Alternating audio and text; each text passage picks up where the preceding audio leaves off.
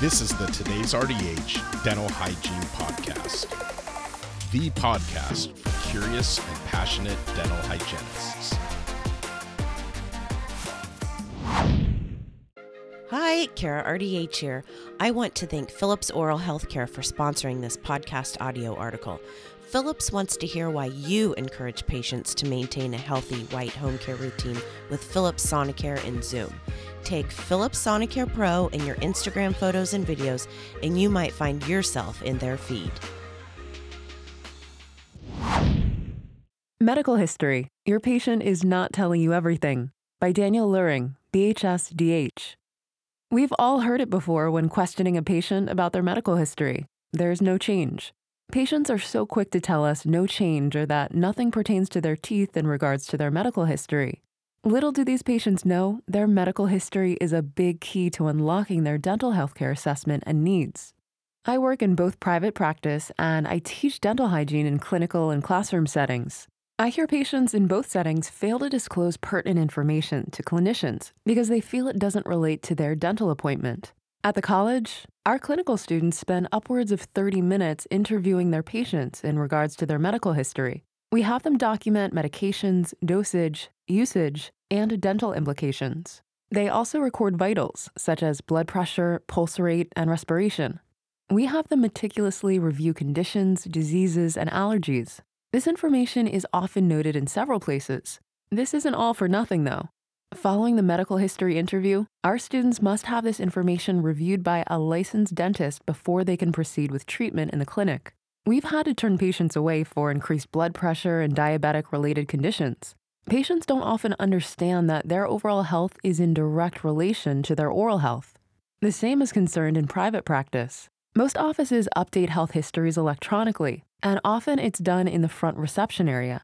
Tablets are great tools for updating information through direct links into the software. The information gets placed directly into a patient's chart and updates the clinical team of any new medications or conditions before the patient is brought into the operatory. One downfall I have found is patients are less likely to update correctly and more likely to quickly say no change.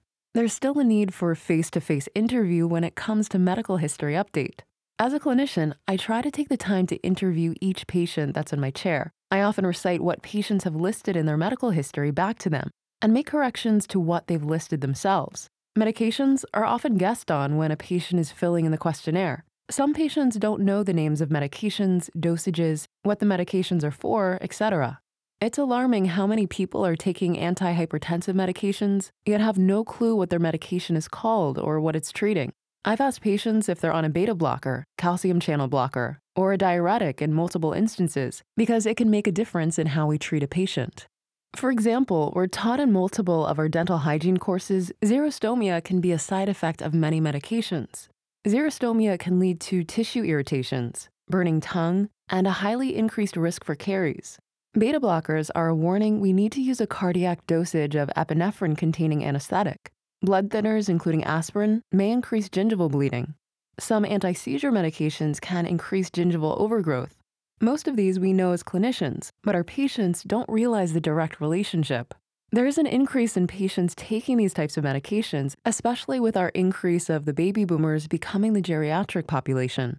Another concern is offices who offer nitrous oxide may run into oversedation risks. Patients aren't always forthcoming with what they're taking to decrease the anxiety of a dental appointment. Some patients have access to anti anxiety medications and may pre medicate themselves prior to a dental appointment. They will then take any and all anxiety decreasing protocols offices provide, such as nitrous oxide. This puts a patient into conscious sedation, which isn't allowed in most general dental offices. The patient may be completely innocent of this fact, or they may have complete knowledge of their actions and not forthcoming with their medications. Regardless of whether a patient is negligent or innocent in withholding medical history information, if they do hold back, it's not under our control. However, it is our job as clinicians to be highly thorough when it comes to a patient's health conditions and medications. It may take more time out of our routine prophylaxis appointment to obtain further information, but we're also educators by trade, and it's important that we also educate our patients so that they're more knowledgeable about their health conditions in direct relation to their dental conditions. Most patients are very receptive to this information once a clinician takes the time to explain how their medications or conditions can relate to their dental care and overall dental health. I hope you enjoyed that audio article. Thank you again to Philips Oral Healthcare for sponsoring and for supporting dental hygienists everywhere. Follow Philips Sonicare Pro on Instagram to be the first to know what's coming from Philips Sonicare and Philips Zoom Whitening. Thank you for listening to the Today's RDH Dental Hygiene Podcast.